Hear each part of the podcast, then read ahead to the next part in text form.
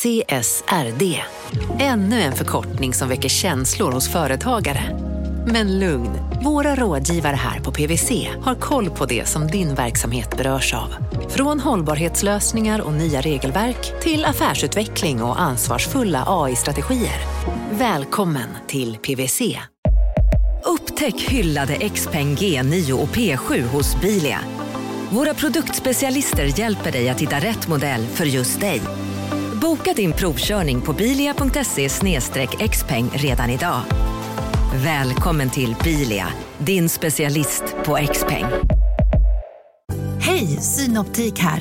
Visste du att solens UV-strålar kan vara skadliga och åldra dina ögon i förtid? Kom in till oss så hjälper vi dig att hitta rätt solglasögon som skyddar dina ögon. Välkommen till Synoptik.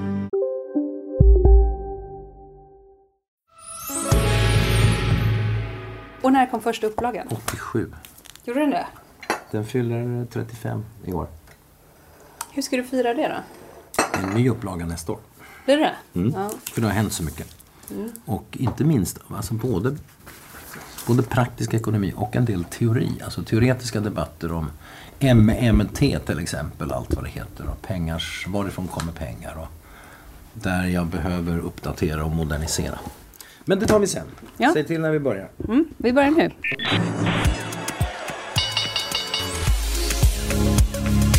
Det här är Marknaden med Helene Rothstein.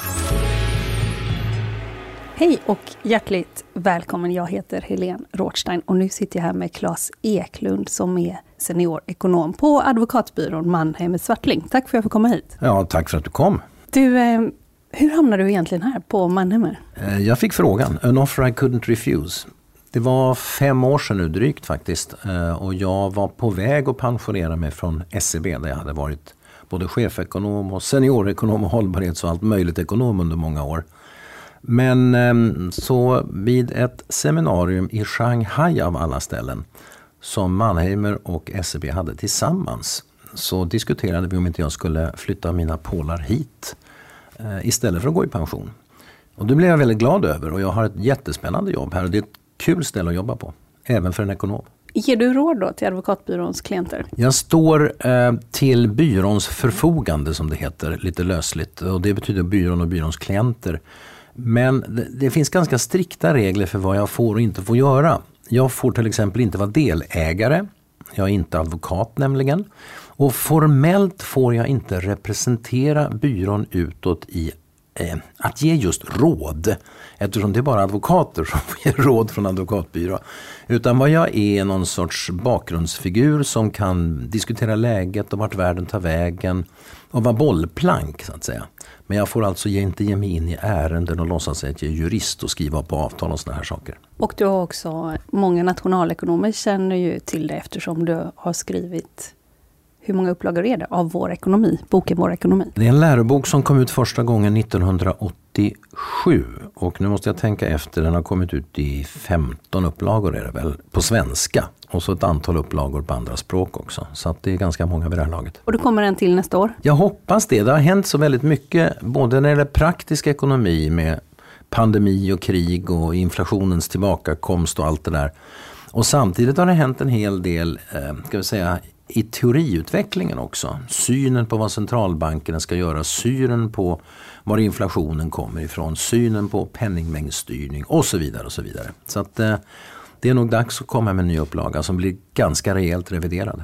Den blir mer reviderad än den senaste. Ja, sannolikt. För de som har läst dina böcker, det är ju väldigt pedagogiskt om hur ekonomi funkar och vad som ger vad och vad som genererar vad. Och sen så nu så kommer då revidering. Men jag tänkte vi skulle prata också om svensk ekonomi.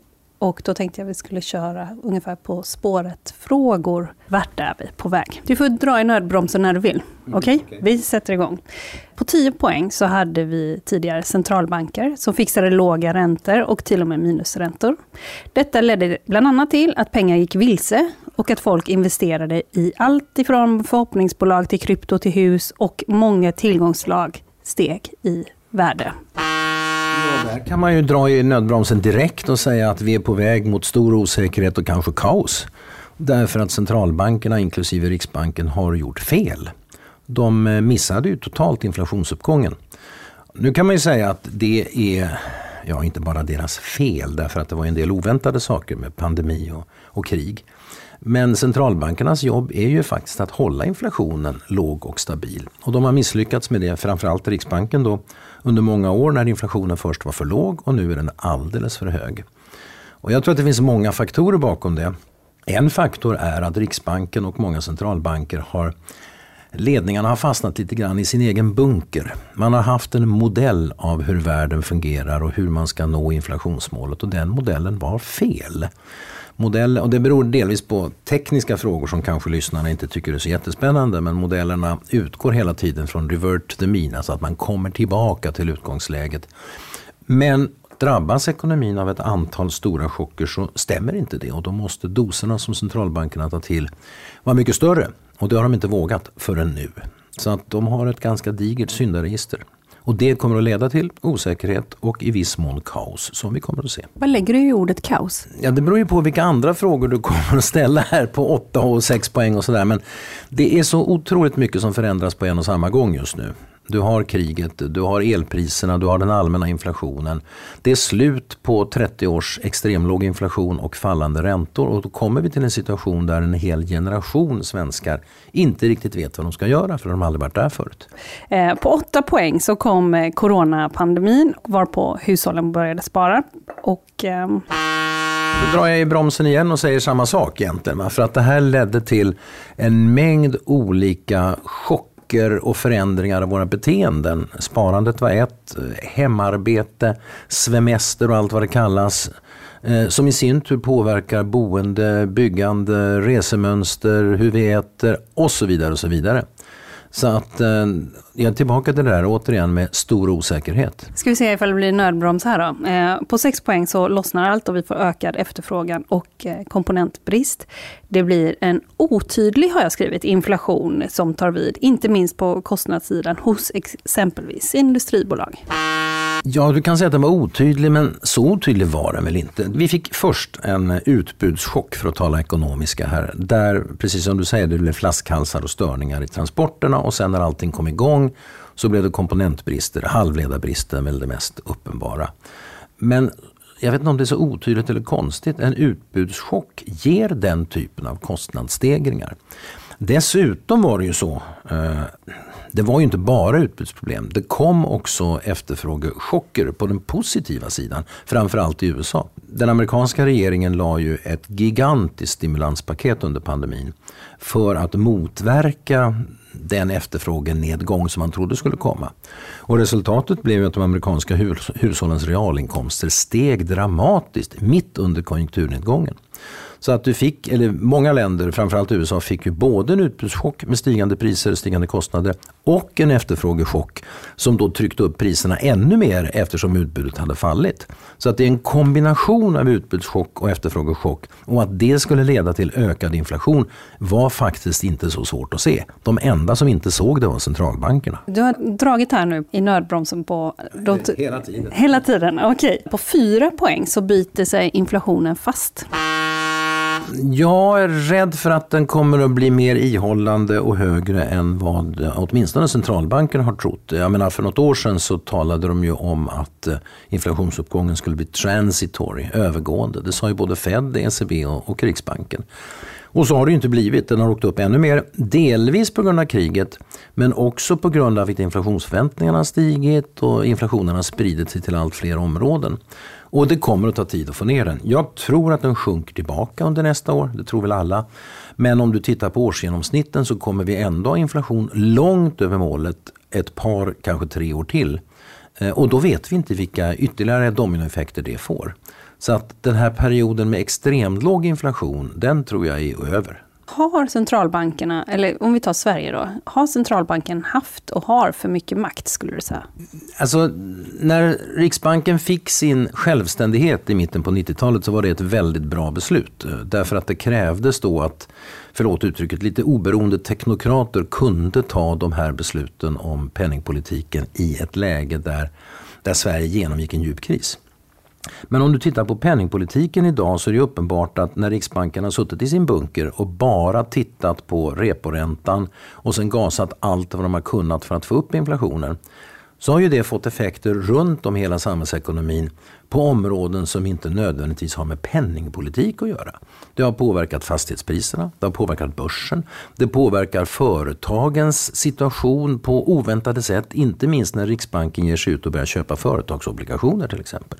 Och när vi då får den där typen av stora effekter av penningpolitiken så liksom, det påverkar den finansiella stabiliteten, det påverkar näringspolitiken och det är uppenbart att i det läget så måste Riksbanken sitta ner och prata med andra. I synnerhet gäller att Riksbanken och Finansinspektionen måste slå sina påsar ihop. Och vi kan väl i efterhand konstatera att det kanske inte var någon bra idé när riksdagen separerade eh, så att säga, målet prisstabilitet från målet finansiell stabilitet. Eh, man kanske ska ha det i samma myndighet som många andra länder har. Finansinspektionen och Riksbanken i ett? Ja, jag tycker i alla fall man bör fundera på det. Eh, nu ska ju Erik Thedéen, nuvarande finansinspektionschefen, bli riksbankschef. Mm vid årsskiftet och jag utgår ifrån att han får mandat av regering och riksdag att faktiskt fundera på de här frågorna. Och eh, det är ju alldeles uppenbart att den finansiella stabiliteten har blivit lidande av den här perioden med extremlåga räntor. Har det inte varit mellan raderna också att de har varit lite osams, myndigheterna? Det har de säkert varit, det vore konstigt annars. Jag menar, det rådde ju rena så här, vad heter det, turf wars, revirpinkeristrider mellan Finansinspektionen och Riksbank eh, för vad blir det, fem, sju år sedan när riksdagen, inför det här beslutet som riksdagen då skulle ta om hur man skulle dela upp ansvarsområdena. Det var ju ingen hemlighet att Ingves då ville ha den finansiella stabiliteten under Riksbanken. Han höll många lärda föredrag om detta och jag tyckte han hade rätt. Men sen beslutade sig eh, regering och riksdag för någonting annat. Och då satt ju Riksbanken där med liksom en spak och dra i princip räntan. Och så gick det som det gick. Vad hade du gjort om du vore Erik Sedén när han kommer in då vid årsskiftet? Nej, jag tror att, alltså nu, är ju, nu har vi ju redan hamnat på pottkanten med hög inflation och räntor som måste upp och som kommer att ha kommit upp vid årsskiftet även om det inte är så jätteeffektivt med räntehöjningar mot en inflation som delvis är utbudsstyrd. Men jag tror den viktiga, viktiga frågan för honom det blir ju att, att, eh, att Riksbanken måste återvinna förtroendet och han måste vara öppen med alla problem som har varit, öppna, vädra ut eh, bunkermentaliteten och eh, få Finansinspektion och Riksbank att samverka och kanske gå ihop. Men kan man inte säga att Riksbanken de har lytt order och något annat kan de inte riktigt hålla på med kanske som myndighet? Ja, det är en del av förklaringen men jag tycker inte det räcker. Jag tycker det är alldeles uppenbart att Riksbanken eh, de har gjort, ja, vi kan ta ett exempel prognoserna. Eh, Riksbanken har gjort bland de sämsta inflationsprognoserna i Sverige. Det är samtidigt som många andra spådde att nu kommer inflationen att gå upp, nu måste ni agera. Så fortsätter Riksbanken med att säga nej, det är inget farligt. Eh, så att det är inte bara det att de har gjort fel i politiskt, alltså ekonomiskt politiskt, de har också haft fel analys. Och det tycker jag, det är ju liksom inte regeringens fel att Riksbanken gör fel analys. Din kompetensfråga menar du? Ja, alltså, jag kan inte ifrågasätta Riksbankens kompetens i meningen, alltså den akademiska kompetensen är högre på Riksbanken än någon annanstans i Sverige. De har den största gruppen disputerade ekonomer. Det är liksom fler doktorer i ekonomi på Riksbanken än på någon forskarinstitution i hela landet. Men de gör ändå lik förbannat fel. Det är någonting konstigt i modellurvalet och kulturen helt enkelt. Men en kritik mot eh, nationalekonomi många gånger det är ju att den är så modellfixerad. Att det är liksom, här sitter vi med modeller men tyvärr så har de ganska lite med verkligheten att göra. Du som ändå har gett ut läroböcker och nu säger du att man ska revidera. Så här, du måste ha tänkt mycket på det här. Ja, och det där är knepigt. Alltså, vi kan ju inte, eller i normala tider så kan vi ju inte göra kontrollerade experiment med den verkliga ekonomin. Vi är tvungna att göra teoretiska, analytiska experiment. Och sen många decennier tillbaka har ju de experimenten eh, varit matematiska. Det har varit liksom den högsta formen av ekonomi, att ekonomerna tror att de är fysiker i princip. Naturvetenskapare. Eh, men jag tycker det som har hänt, ja, nästan jämt, men framförallt de senaste åren visar ju att ekonomin lyder inte de lagarna. Ekonomin uppför sig inte som provrören i, i liksom laboratoriet. Och då måste man vara mer ödmjuk och försöka koppla ihop de matematiska modellerna med institutionella analyser, ekonomisk-historiska analyser och så vidare på ett sätt som tyvärr många teoretiska ekonomer inte gör. På två poäng så är det 24 februari 2022. Det är Ryssland anfaller Ukraina. Det kommer leda till förstörda städer, massmord på ukrainare. humanitära katastrofer. Över 6,5 miljoner människor är på flykt. Du, be du, behöver inte säga mer. Jag fortsätter att dra nödbromsen och peka på kaos och osäkerhet. För vi vet ju vad det här just nu innebär. Förutom död och lidande som du sa så betyder det till exempel kraftigt stigande gaspriser och därmed också kraftigt stigande elpriser. Elterminerna pekar rakt upp i himlen eh, på den europeiska kontinenten. Och så lägg till en annan slumpmässig faktor, hetta och torka som gör att kärnkraftverken inte kan, i Frankrike inte kan kylas och att floderna i Tyskland torkar upp så man inte kan transportera och så vidare. Och, så vidare. Så du har, eh, liksom... och nedlagda kärnkraft också i Tyskland. Ja. Men ja, nu kanske de låter några vara öppna ett tag till i alla fall. Men, men så att du har fått en, en akut energikris ovanpå allt det som vi pratat tidigare. Eh, och här är ju problem, ett problem med att, ja, ett, det går inte att komma undan otäcka effekter av en energikris. Två, när politikerna på en del håll försöker mildra konsekvenserna så kanske de lyckas med just att mildra konsekvenserna för en del medborgare. Men de förvärrar samtidigt de geopolitiska konsekvenserna eftersom de här ingreppen som görs med elsubventioner och så vidare kommer att innebära att de ryska gaskrasarna, att, att Ryssland kommer att fortsätta tjäna pengar på sin eh, olje och gasexport. Så att här har vi en, en extremt obehaglig målkonflikt eh, där politikerna, i alla fall i Sverige i valrörelsen hittills, väljer den lätta vägen. Man kan också säga att energikrisen och de stigande energipriserna och gas och olja, det har ju blivit mer världspolitik nu än på väldigt lång tid, eller? Ja och nej, jag tycker olja har väl alltid varit världspolitik. Alltså, eh, Mellanösterns eh, uppmarsch och sedan oljekriserna på 70-talet som skapade väldiga, väldiga effekter. Eh, och sen så har du under de senaste åren, eh, jag menar Kuwaitkrig och allting. Jag tycker nog att oljan alltid under min livstid har spelat en, en jättelik geopolitisk roll. Vi har eh, den stora omställningen från fossilfritt som nu får, den skyndas på på sikt Därför att alla förstår att vi måste bort från det ryska fossilberoendet. Å andra sidan på kort sikt så får vi ju nya problem när Tyskland bränner mer kol och så vidare. Mm. På ett poäng, det brukar inte vara ett poäng på TV, men på ett poäng så har vi ett stundande val framför oss där plånboksfrågor står eh, Ja, men där plånboksfrågor är väldigt eh, centrala. Ja, det har ju inte varit det tidigare. Jag menar, vi har haft lag, ordning, eh, kriminalitet, invandring och så vidare som har dominerat helt eh, tillsammans med sjukvård. Men plånboksfrågorna tränger sig in nu via elpriserna. Eh, så de kommer att vara viktiga i valrörelsen. Um, om jag skulle dra i någon nödbroms här så är det väl att jag skulle säga att eh, valrörelsen och den osäkra valutgången bidrar ju ännu mer till osäkerheten om framtiden. Vi vet inte vilket block, om vi nu ska tala om block, som kommer att få majoritet. Och vi vet heller inte hur förhandlingarna inom de här blocken eller mellan blocken kommer att se ut. Förra valet tog det ju, efter förra valet tog det fyra månader innan ett regeringsunderlag var på plats med januariavtalet. Och sen tog det två år och så sprack det och så fick vi regeringskris. Och under tiden så regerade Socialdemokraterna ett tag på motståndarnas eller oppositionens budget. Och det där kan ju hända igen. Eh, och det betyder att vi vet ju inte riktigt vilken ekonomisk politik som kommer att bedrivas.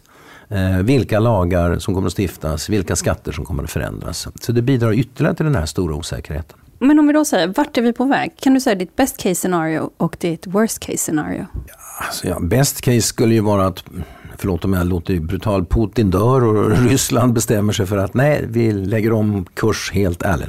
Men det är ju inte så sannolikt. Eh, men eh, jag har lite svårt att se ett best case när det gäller kriget. Jag tror att kriget eh, i Ukraina är fastlåst och kommer att vara fastlåst. Det går inte att hitta en förhandlingslösning för båda sidor står för långt ifrån varandra.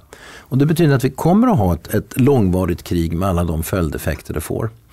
När det gäller ekonomi i övrigt så går det ju att liksom spekulera sig fram till best case och det är att inflationen faller tillbaka mycket fortare än jag tror. Det betyder att räntorna kommer tillbaka ner så att säga och då blir alla glada och börser hej och hå och fastigheter hej och hå och allt sånt där. Men jag tror sannolikheten för det är ganska liten tyvärr. Det, det sämsta scenariet? Ja, men, sämsta scenariet blir så otroligt spekulativt och hemskt. Det är liksom, då har du Kina som invaderar Taiwan och sen så släpper ryssarna lite taktiska kärnvapen och så sticker inflationen ännu högre på grund av gaspriser, osäkerheter och transportproblem från Taiwan och halvledare och fan hans moster. Så det, liksom, det går ju att måla upp eh, Sod och Gomorra, Gehenna Alltså slukhål och vad du vill, det är inga problem alls att göra det. Eh, men det går ju inte att sätta siffror på de här sannolikheterna. Marknaden sponsras av SPP, pensionsbolaget. Eh, förra gången pratade vi lite om ITP. Och som en kort repetition så, så var det ju 70-tal, arbetsmarknadens parter bestämde att alla tjänstemän ska ha en tjänstepension. Man kom överens om vilka villkor som ska gälla i den här pensionen och så kallade man den för ITP. Så jobbar man idag som tjänsteman i ett företag med kollektivavtal, då har man förmodligen den här pensionen, ITP-pensionen. Eh, och det är ju så att man kan påverka eh, den här pensionen, hur den är placerad. Vart femte år så gör nämligen Collectum, som de heter, en enorm upphandling där olika pensionsbolag kan ansöka om att få förvalta eh, de här pensionerna. Och SPP är ett av bolagen som valdes ut i den senaste upphandlingen. Och sen kan du som pensionssparare välja vilket av de här olika pensionsbolagen som, som då ska få ta hand om dina pengar. Och tanken med den här upphandlingen det är ju att liksom kvalitetssäkra de här olika alternativen eh, men också att förhandla fram stora rabatter så att pensionsspararna ska få, ja, kunna spara pengar genom att avgifterna eh, som är så viktiga eh, blir eh, lägre. Och vill man välja någonting i ITP-systemet då finns det en relativt ny sajt som heter avtalat.se. Ehm, där kan man gå in och se hur sin ITP-pension är placerad. Jag gjorde det häromdagen faktiskt. Ehm, idén är att hälften av pengarna alltid ligger i något som kallas för traditionell försäkring. Det här gjorde vi ett avsnitt om i podden Kapitalet nyligen eh, som vi kallade världens bästa sparform. kan man lyssna på om man är intresserad. Eh, den andra halvan eh, den kan man också lägga i en traditionell försäkring eller så kan man placera det i något som kallas för fondförsäkring. Eh, SPP som sagt eh, var ju ett av de fåtal bolagen som valdes ut i den senaste upphandlingen och de finns med som alternativ både med en traditionell försäkring och med eh, fonder. Så det var en liten bakgrund till ITP-systemet. Vill man läsa mer om det här eller typ kolla hur ITP-pensionen är placerad, eh, kanske göra förändringar, då går man in på avtalat.se. Eh, men tack säger jag till SPP som vill göra oss människor mer medvetna om hur enormt viktig pensionen är för oss som en framtida lön, men också som en positiv kraft i samhället eh, och förstås för att ni möjliggör eh, den här podden Marknaden. Vad tror du? Vad är din prognos här? Det har ju kommit flera prognoser nu på senare tid, bland annat Swedbank. Det var ju en jättedyster prognos som kom här i veckan. Vad, konjunkturprognos. Vad tror du? Jag tycker inte det var så dyster. Alltså, nu ska jag inte säga vad var det jag sa, men jag, har, jag gör ju inga formella prognoser. Men jag har ju skrivit och hållit föredrag under hela året som har gått eh, som har varit mycket mer pessimistiska än de flesta, eller alla prognosmakare. Så att vad som har hänt är att de har hunnit ifatt mig nu. Eh, så att jag tycker inte ett dugg konstigt att prognoserna pekar på recession eller nästintill recession och fortsatt hög inflation. Det är ju så verkligheten ser ut. Eh, det som är obehagligt med prognoserna är att de väldigt tydligt visar att vi kommer att få kraftiga realinkomstsänkningar i Sverige under åtminstone ett år framöver. Och det kan i sin tur få en, en lång rad följdeffekter på både politik, populism, eh, avtalsrörelse, vad du nu vill. Så det är en väldigt obehaglig och svår situation vi står inför. Och jag är inte alls säker på att eh, att ekonomer i allmänhet har riktigt greppat hela den här problembilden. Tror du hushållen har det? Hushållen börjar förstå. Eh, men ja, naturligtvis inte fullt ut. Alltså reallönerna har börjat falla. De kommer att falla mycket mer och de kommer att falla under lång tid. Och eh, när liksom de här jättelika elräkningarna börjar trilla in här under vintern så kommer ju naturligtvis missnöjet att stiga enormt snabbt. Vad tycker du hushållen ska vara mest oroliga över? Det är ju så stor skillnad på hushåll och ja. hushåll, men om man kan säga något generellt? Nej, men för hushållen är det ju eh, minskade realinkomster för de allra flesta. Därför att eh, inkomsterna går inte att justera lika snabbt som elräkningar och den allmänna inflationen. Så att hushållen eh, ska vara oroliga för och kommer att tvingas genomlida ett år med kraftigt fallande standard.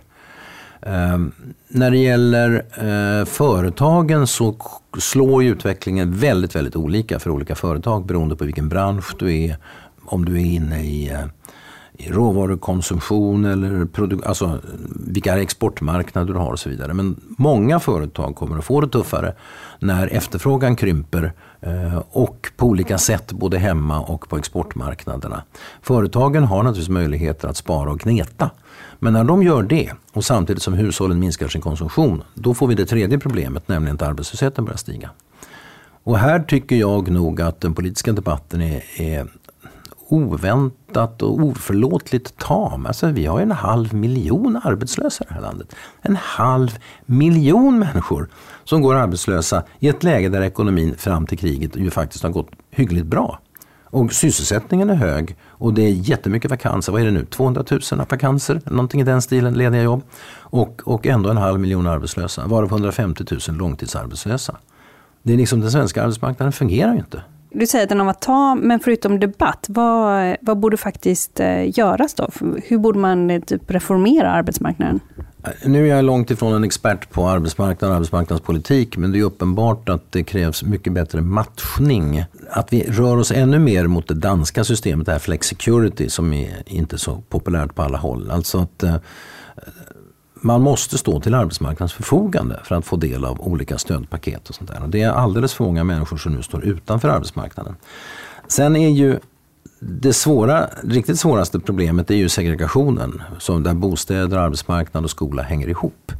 Eh, där har jag liksom, det är att begära för mycket av en stackars ekonom om jag ska komma med liksom det totala programmet för att lösa Sveriges segregationsproblem.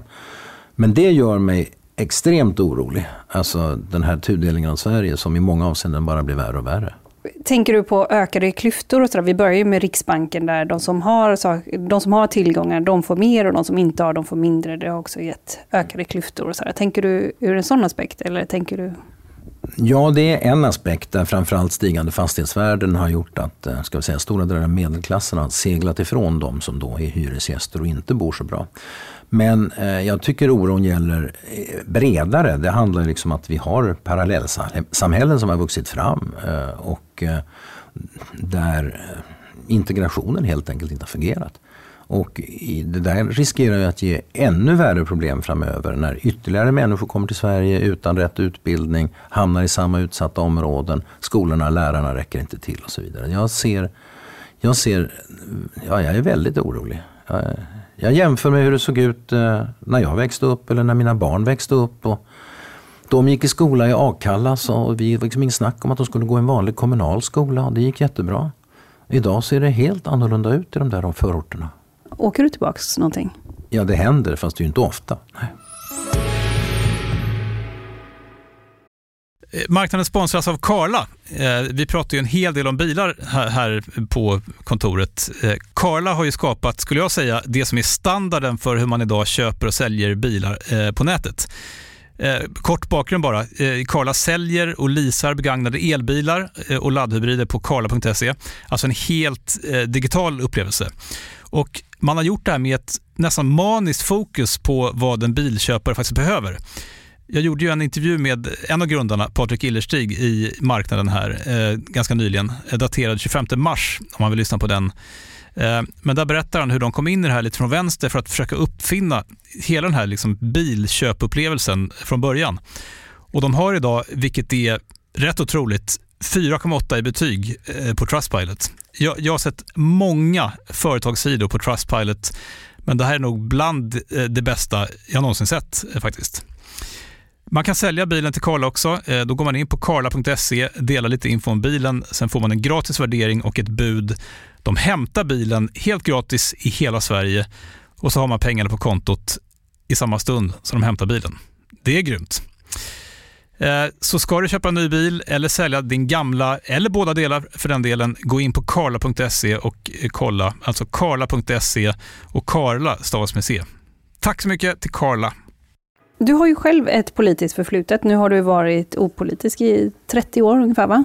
Eh, det är 20 år sedan jag lämnade partipolitiken. Just det, för jag tänkte 2003. Jag räknar en tia för mycket. Sen 2003. Ja. Eh, men eh, du var ju politiskt aktiv länge och du var arbetare nära Olof Palme till exempel. Det är ju 36 år sedan mm. som han mördades. Och han var en utav, du var en av de sista som han sa hejdå till den mordnatten. Vi satt, jag satt i rummet, ett, ja, samma korridor, en eller två dörrar emellan bara. Och, satt kvar länge den kvällen, fredagskvällen och han kom förbi och vinkade och sa hej då, vi ses på måndag och sen ett par timmar senare var han död. Det är en väldigt konstig känsla. Dagen därpå så var ju arbetskamraterna inne på statsrådsberedningen. Mörka kostymer, vita skjortor, svarta slipsar och det var totalt tyst och dött. Och utanför så kommer jag ihåg att det blåste den dagen väldigt mycket. Och vi, det var mycket folk som irrade runt där nedanför. Och eh, kondoleansböcker sattes upp och så. Men där uppe på sjunde våningen i statsrådsberedningen så var det bokstavligen i stormens öga. Totalt stilla, totalt lugnt, overklig stämning. Vad gjorde ni den dagen? Ja, vi försökte samla oss. Det var förstå vad som hade hänt. Det var ju ingen som visste vad det var som hade hänt. Jag menar, det här var ju fullt med spekulationer. Var det en statskupp på gång? Var det ett politiskt mord? Var det liksom en enstaka galning? Ingen visste ju någonting dagen efter. Och vad hade din roll varit tidigare då när du arbetade med Olof Palme? Du hade skrivit hans tal till exempel bland annat. Ja, inte bara jag, han hade flera talskrivare. Men eh, jag var formellt sakkunnig, hette det. Jag var inrikespolitisk och ekonomisk-politisk rådgivare. Det fanns flera stycken sakkunniga i statsrådsberedningen. Men min, min specialuppgift var ju att syssla med ekonomi och vara länken mellan kan man säga, statsrådsberedningen och finansdepartementet. Och sen skrev jag tal också. Eh, många olika tal. Eh, och det var ju naturligtvis väldigt fascinerande för en ung person att sitta då i princip i rummet bredvid den som ansågs vara Sveriges bästa talare, kanske den bästa talaren någonsin. Och hjälpa honom formulera tal, visioner, leka med ord. Eh, ja, det var, det var himlastormande kan man säga. Ibland. Och ibland var det djupa dalar också förstås. Det är ju ungefär samtidigt som du kom ut med din första bok, eh, Vår ekonomi. Om du tittar på det Sverige som var då och den liksom, politiska debatt som var då och jämför med den som är nu. Vad är de största skillnaderna? Alltså, om du tittar på ekonomin så är det ju enorma skillnader. Då var det, om jag förenklar, låg eh, arbetslöshet och hög inflation. Idag, ända fram till nu, har vi haft det rakt motsatta. Så att uppgiften i den ekonomiska politiken var annorlunda. Då hade vi eh, hög statsskuld, nu har vi låg statsskuld. Delvis på grund av de reformer som genomfördes senare. Så att det ekonomisk-politiska läget och uppgifterna, de var väldigt annorlunda.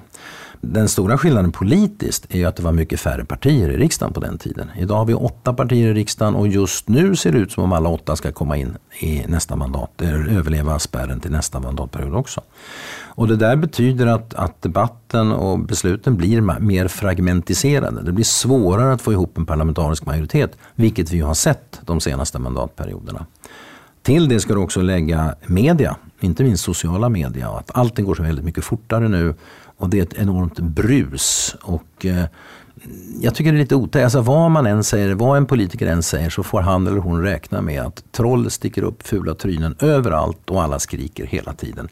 Det är en väldigt obehagligt tonfall i den politiska debatten och det är väldigt mycket brus som gör det svårt att se eh, de stora dragen och urskilja prioriteringar.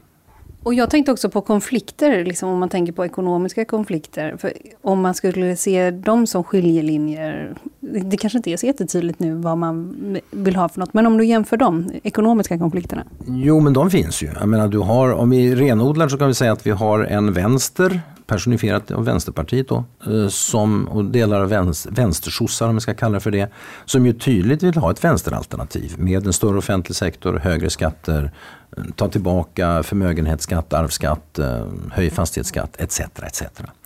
Och sen så på högerkanten har du ju liksom de traditionella högerpartiet Moderaterna då som säger precis tvärtom. Sänkt skatt eh, på en lång rad olika områden och en mindre offentlig sektor. Så den gamla höger-vänster-konflikten finns ju kvar och den ser i många avseenden likadan ut.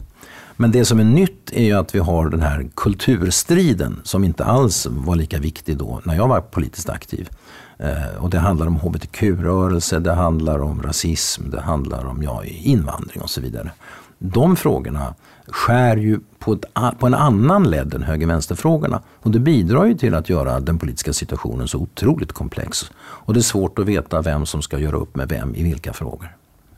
Jag pratade faktiskt med Ali Esbati, Vänsterpartiets mm. ekonomisk-politiska talesperson. Och han tyckte också att den typen av politik, eller den typen av frågor, skymmer sikten för ekonomiska frågor. Jag läste den intervjun som han tryckte ju eh, senare. Och jag tror att han har rätt. Och det gäller ju kanske framför allt Vänsterpartiet. Eh, för Vänsterpartiet hade ju en period när, lite slarvigt uttryckt, identitetspolitiken kändes som det viktigaste för dem. Eh, och det betydde å andra sidan då att eh, vänstern kanske tappade bort klassfrågor och jämlikhetsfrågor, de traditionella frågorna. Och eh, det är möjligt att delvis samma sak hände Socialdemokraterna. Och det är nog ett skäl till att många hard hats, som jag ska kalla det, manliga LO-arbetare har blivit Sverigedemokrater. Och det är ju det som antagligen gör att Vänsterpartiet och Ali Esbati försöker återerövra de klassiska höger eller vänsterpositionen i den ekonomiska höger-vänsterskalan. Så det, det förvånar mig inte alls. Eh, hur har du själv förändrats? Du började långt ut på vänster och sen, sen 20 år tillbaka, ska jag räkna rätt här, så är du då inte alls eh, är du opolitisk, för du gick in i Socialdemokraterna senare.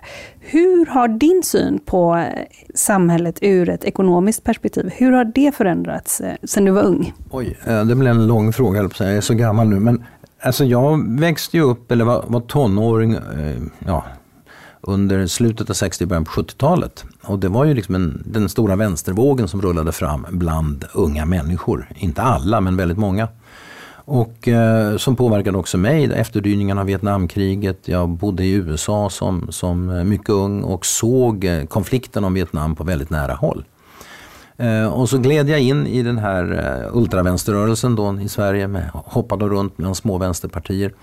Och bestämde mig för att börja läsa ekonomi. Därför att, eh, ja, ska du krossa kapitalismen måste du veta hur kapitalismen fungerar.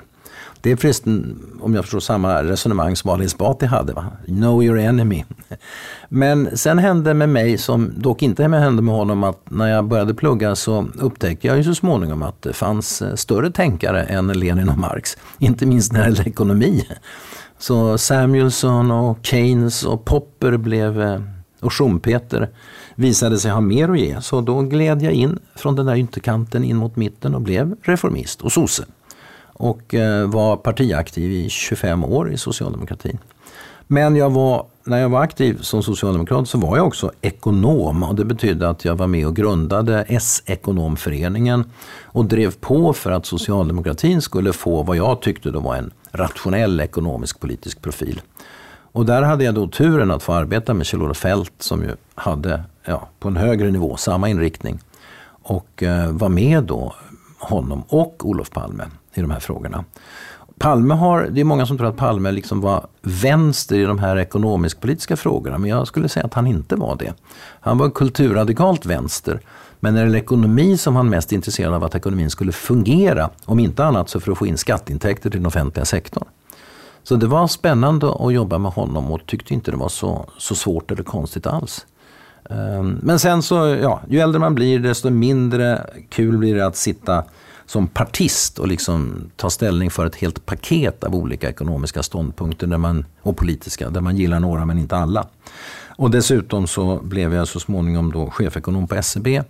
Och det var inget stort problem att vara socialdemokrat men samtidigt så fanns det en poäng i att bankens kunder inte skulle kunna misstänka att jag hade någon liksom, privat politisk agenda när jag gjorde prognoser eller höll föredrag och sånt där. Så det blev lättare faktiskt att lämna politiken då.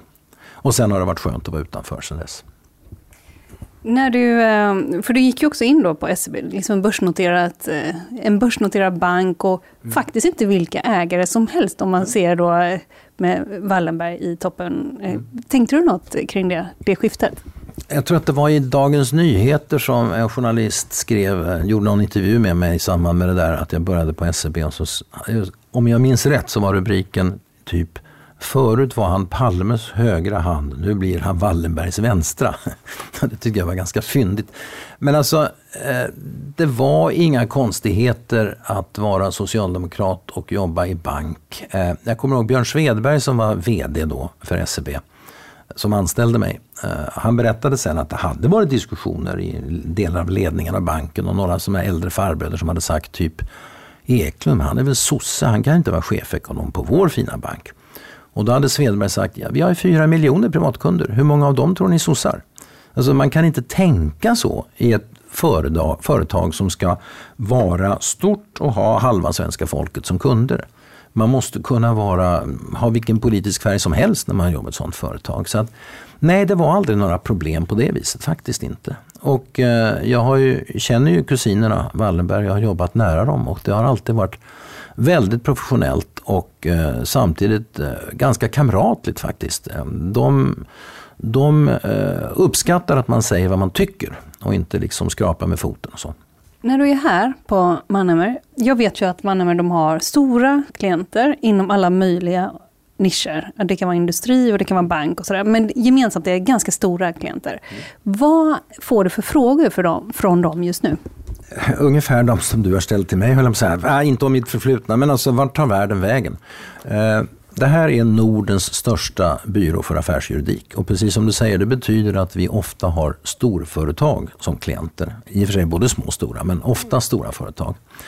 Och eh, de chefsjuristerna på de här storbolagen är ofta inte bara, förlåt uttrycket, bara intresserade av att skriva på ett kontrakt eller ett avtal eller få ett juridiskt råd. De vill också diskutera strategi. Alltså, en sak är att byrån hjälper dem med något skatteupplägg, men då vill de fundera på vart tar skattesystemet vägen på sikt? Hur ser det ut om fem år?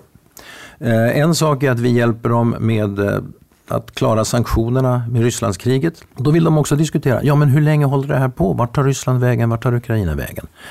Det gäller eh, handelskriget. Eh, de vill inte bara ha hjälp med att eh, skriva om avtal och sånt där utan de vill också fundera på vart tar världshandeln vägen på sikt? Alltså, du förstår poängen, det är lite de stora frågorna som chefsjurister tidigare kanske inte alltid har fått svar på eller fått den service de vill ha. Och det är den servicen som byrån erbjuder via mig. Det låter lite pompöst men alltså jag finns till hands för dem i byrån och de av våra klienter som vill diskutera de här sakerna. Man kan väl tillägga att många chefsjurister numera sitter i ledningsgruppen. Så var det ju inte tidigare. Så det är också en representant från ledningsgruppen. Ja, dels det, eh, och det betyder också att ofta träffar jag faktiskt inte bara chefsjuristerna, jag träffar hela ledningen i ett bolag som är vår klient, eller styrelsen.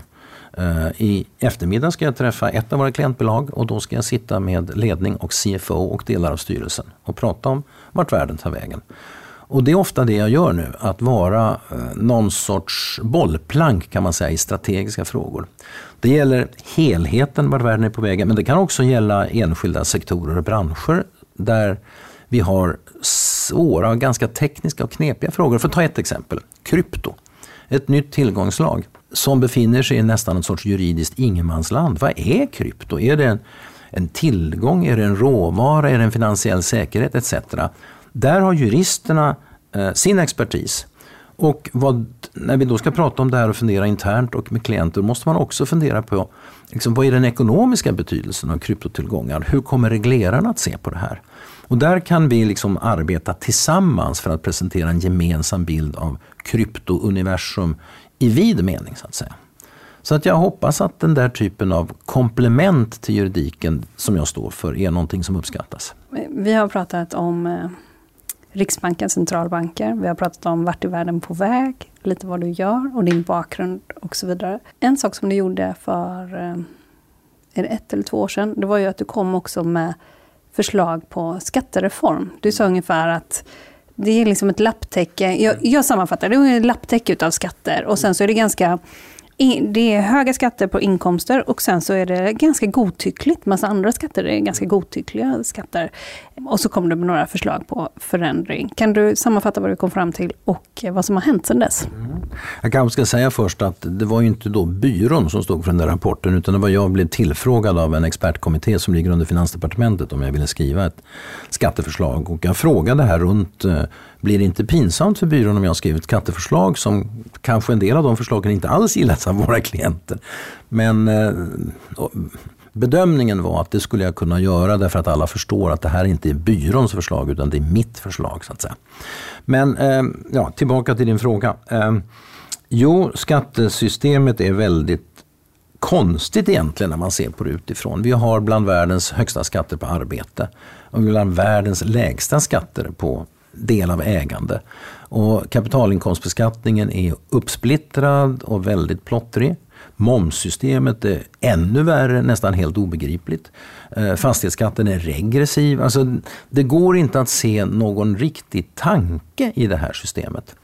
Och vad mitt jobb, vad jag försökte göra var att titta på alltihop på en och samma gång. Hur ska man få ihop de här olika bitarna och anpassa dem till varandra så att systemet blir mer logiskt sammanhängande men ger samma intäkter till staten.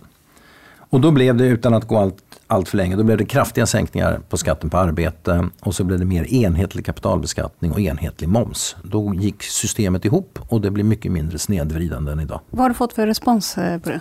Ja, de flesta ekonomer och även politiker har liksom nickat respektfullt på huvudet och sagt att det här var en jättespännande utredning, välskriven och jag fick mycket nya tankar och idéer. Det låter väldigt klokt. Och sen vänder de sig om och pratar med journalisten och säger här fastighetsskatt ska vi absolut aldrig ha och så vidare. Och så vidare. Liksom, liksom, liksom det är lite janusansikte. Eh, och det finns ju några skatter som är extremt känsliga och som ingen säger att de någonsin kommer att röra. Samtidigt som alla vet att systemet inte fungerar bra som det gör idag.